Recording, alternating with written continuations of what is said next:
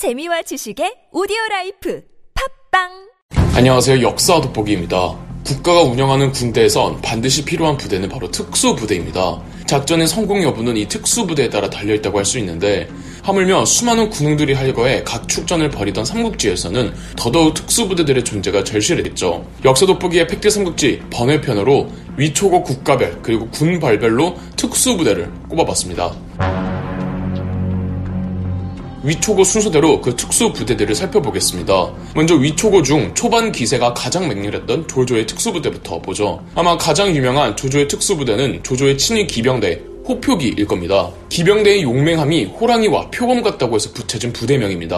호표기는 최정예 기병대를 이루어져 있었으며 조인의 동생 조순이 지휘관이었습니다. 호표기 기병대는 조조의 자랑이었으며 여포가 체포되어 죽음 직전에 조조에게 자신이 직접 조조의 기병대를 이끌겠다고 하자 조조가 혹할 정도로 조조의 기병대는 정평이 나 있었던 듯합니다. 조조가 중국 북방의 패권을 두고 원소와 장을 겨뤘던 관도대전에서 원소가 패배한 후 얼마 안 있어서 원소가 사망하는데 그 거대했던 원소의 세력은 원소 아들들이 자기들끼리 내분을 일으키며 다 말아먹을 때 조조가 원소의 장남 원담의 세력을 토벌시킨 부대가 호표기였으며 유비가 조조를 피해 10만에 달하는 백성들을 데리고 도망가는 행렬에서 기습을 받아 정말 아찔한 순간까지 갔던 그 사건을 일으킨 부대도 바로 조조의 호표기였습니다. 그런데 적벽대전 당시 호표기의 지휘관이었던 조순이 전사하는데 조조는 따로 후임을 뽑지 않고 본인이 직접 호표기를 지휘했습니다. 나중에 조조가 죽고 조비 조의 정권 때 군권을 장악하고 있던 조진과 조휴도 바로 이 호표기 출신들이었습니다. 이 호표기가 언제 해체되었는지는 기록이 없습니다만 조조 사후 얼마 안가 해산되었다고 추론하고 있습니다.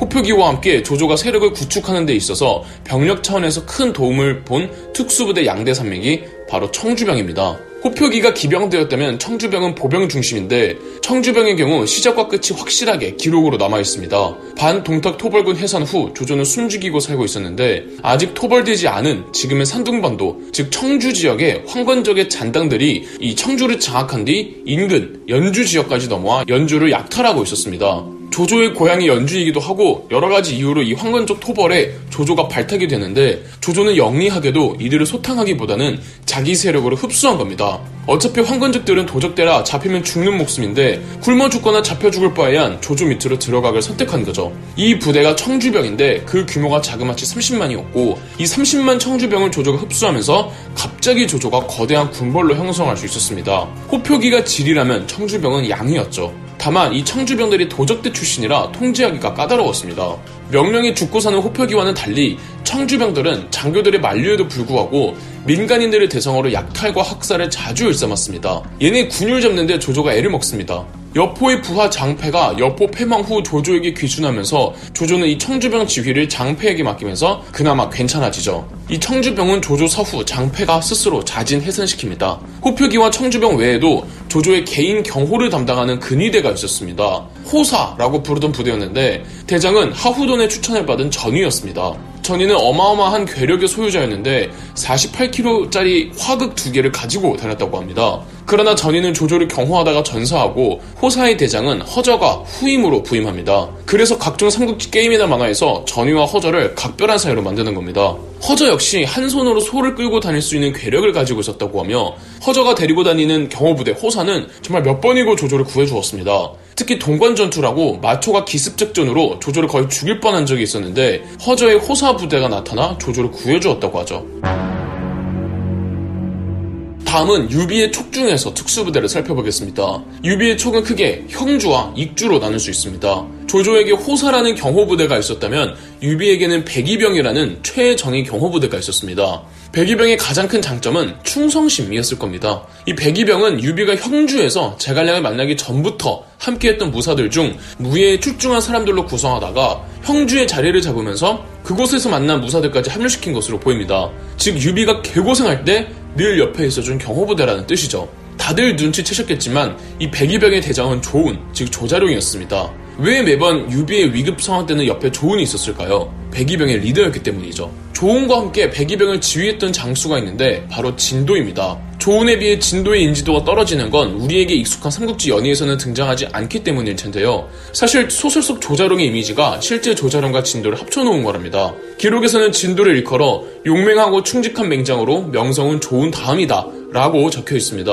언제 조은의 뒤를 이어 진도가 백이병을 이끌었는지는 알 수 없으나 유비가 동생 복수하러 갔다가 깨끗하게 말아먹은 이릉 대전에서 패배한 뒤 백제성으로 피신 가기까지 백이병을 이끌며 목숨 걸고 유비의 퇴로를 만들어준 게 진도였습니다. 다음 초기 특수부대는 유비가 익주로 꿀꺽하면서 같이 흡수시킨 동주병입니다. 이 동주병을 알려면 유원이라는 사람을 알아야 하는데 성에서 유추할 수 있듯 황실 종친이기도 했던 유원은 원래 수도에서 일을 했으나 당시 중앙정부가 워낙에 엉망진창이라 정치에 환멸을 느낀 유언은 당시로서 굉장히 외진 곳 중 하나였던 익주 자살을 자원해서 부임하게 됩니다. 유언은 익주에서 군벌화를 하는데 익주가 외졌다는 건 타 지역 사람들에게 피난처 역할을 할 수 있다는 뜻이죠. 삼국지 노른자 지역에선 매일같이 전쟁이 이어지니 타 지역 사람들이나 죄를 지은 사람들 혹은 도적대 잔당들이 익주로 많이 흘러 들어왔는데 유언은 이들을 모아서 동주병이라는 특수부대를 만듭니다. 동주가 특정 지명을 말하는 게 아니라 서쪽 끝에 있는 익주 기준 타 지역들이 전부 동쪽에 있어서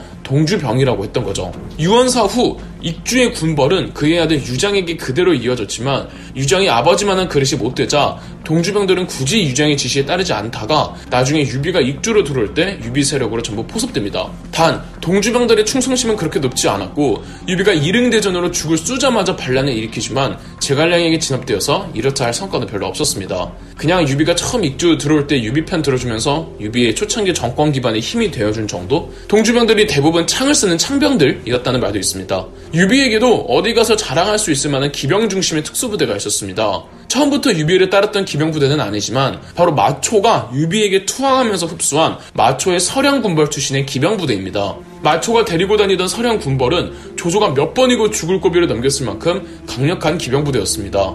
유목민족의 전통이 훨씬 더 강했던 만큼 조조의 호표기와 비등하게 견주었으며 조조는 마초의 기병대를 보고 여포가 살아 돌아온 줄 알았다고 말할 정도였습니다. 그동안 유비의 약점이었던 기병이 서량 군벌의 합류로 급속도로 성장할 수 있었습니다. 마초의 서량 기병은 조조와 유비의 마지막 대결이었던 한중 공방전에서 큰 활약을 했고 이후 유비와 제갈량은 마초와 그의 기병대를 북방 유목민족들 관리하는 임무를 주었습니다. 실제 강족이나 저족이나 중국 서북부 유목민족들이 촉을 상대로 그다지 반란을 일으키지 않은 건 마초와 마초의 서량 기병이 이 북쪽 국경지대를 꽉 잡고 있었기 때문이라고 볼 수 있죠. 유비사 후 제갈량이 별도로 조직한 특수부대가 또 있었는데요. 이 맹획이라고 다들 들어보셨죠? 제갈량이 맹획을 토벌한 남만 정벌 이후 남쪽 현지 소수민족들로 구성시킨 특수 정예부대들을 만들었습니다. 당연하게도 이들이 입었던 갑옷과 사용했던 무기 그리고 구사했던 무술은 전부 정통 중국인들이 봤을 땐 새로운 것들이었고 이 부대를 도저히 당해낼 수 없는 날렵한 군대라는 뜻으로 무당비군이라고 불렀습니다. 결코 이름에만 겉멋이 들어간 게 아닌 무당비군은 제갈량이 북벌에 있어서 정말 큰 활약을 했습니다. 아무래도 소수민족으로 이루어진 부대라 충성심이 부족할 것 같아 제갈량은 왕평으로 하여금 무당비군을 이끌게 했는데 가정전투에서 마속의 군대를 말아먹을 때 그나마 퇴로를 확보시킨 부대가 왕평의 무당비군이었으며 제갈량의 4차 북벌 당시 보급이 원활하지 못해 북벌을 포기하고 후퇴하는 제갈량의 군대를 당시 위나라 최고 명장 중 한 명이었던 장합이 추격하는데 장합은 이 왕평의 무당비군과 싸우다가 전사합니다. 다음은 손치가의 오나라로 넘어오겠습니다. 오나라에는 청건병이라는 정예 특수부대가 있었습니다.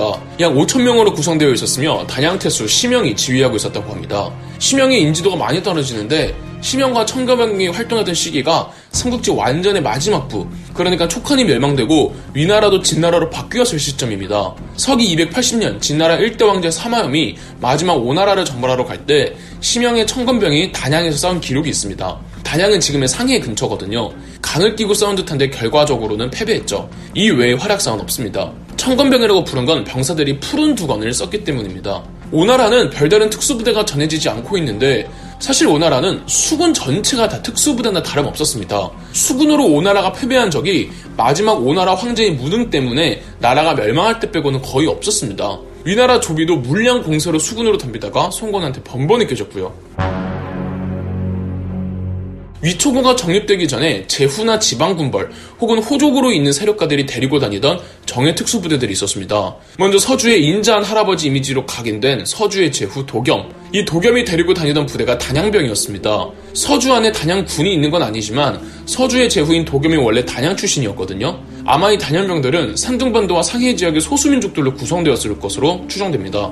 원술이 한창 손칙을 키울 때 단양 출신 병사들이 용맹하니 그들을 포섭해라 라는 조언을 해주기도 했고 손칙이 독립할 때 가장 애를 먹었던 세력이 단양병 일부를 데리고 있던 태사자였죠. 그런데 단양병의 주 병력은 도겸이 데리고 있었고 조조의 세력과 비등하게 싸웠습니다. 아니 조조의 공격을 막아냈습니다. 이 때문에 분노한 조조가 일으킨 사건이 서주 대학살이었죠. 그러나 도겸 사후 단양병들은 뿔뿔이 찢어졌고 일부는 도겸이 공식적으로 승계한 유비에게 일부는 서종내 호족들에게 일부는 또 여포에게 또 일부는 선책에게 지리멸렬합니다. 앞서 소개해드린 오나라 말기의 청건병 역시 단양 출신 병사들인 걸로 보아 이 단양병의 후손들이 아닐까 합니다. 여포에게도 특수부대가 있었으니 함진영이라는 기병대였습니다. 그 지휘관은 소설에서 다소 다운그레이드된 고순입니다. 정사 삼국지를 깊이 읽으신 분 중에서는 이 여포 휘하에서 진짜 용맹과 지력과 충성을 모두 갖춘 장수는 장료보다는 고순을 뽑는 사람도 많습니다. 고순이 데리고 다니던 부대명 함진영은 적 진영을 반드시 함락시킨다는 뜻으로 정말 부수지 못하는 진영이 없었다고 합니다.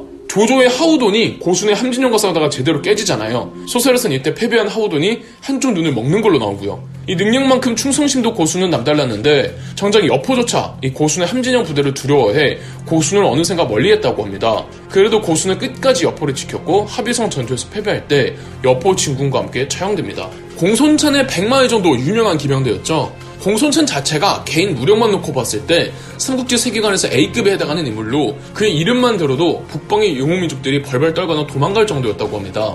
공손찬과 일부 그의 부하 기병장들이 하얀 말을 타고 다녀서 그 기병대를 백마의종이라고 불렀죠. 공손찬은 이 백마의종을 이끌며 한때 중국 북방 4개 주 전체를 거느렸답니다. 참고로 조은, 즉 조자령이 이 백마의종 출신이기도 합니다. 그런데 이 백마의종을 상대로 최초로 이긴 부대가 있었으니 바로 원소의 기주 강로병이었습니다. 강로병은 활과 쇠뇌를 사용하는 부대인데 처다무적이라고 여겼던 기병대도 잘 조직된 군병들한테는 속수무책으로 당할 수 있다는 걸 보여준 사례였죠. 공손찬을 멸망시킨 뒤 그 세력 전체를 꿀꺽한 원소는 기병대를 키우기 시작하는데 이 기병대에 오한족이라는 이 북방 유목민족들도 대거 합류시켰죠. 원소판 호표기라고 할 수 있는 이 돌격 기병대는 정말 무시무시했고 소설에서는 더 극화시키기 위해 조조의 맹장들이 다 덤벼도 이길 수 없는 부대로 묘사가 됩니다. 우리가 알고 있는 문추가 바로 이 원소의 돌격 기병대 대장이었죠. 관도대전의 패전과 원소 사 후 뭐 물론 돌격 기병대가 그 이후로 많이 약해지긴 했지만 조조의 호표기와 붙어서 완전히 와해됩니다. 이렇게 삼국지 특수부대들을 알아봤는데 여러분들이 생각하기에 최강 부대는 어떤 부대인가요? 혹은 여러분이 만약 입대를 할 수 있게 된다면 어떤 부대로 가시고 싶으신가요? 그럼 역사 돋보기였습니다. 영상 재미있으셨다면 구독과 좋아요, 알림 설정까지 해주시면 감사드리겠습니다.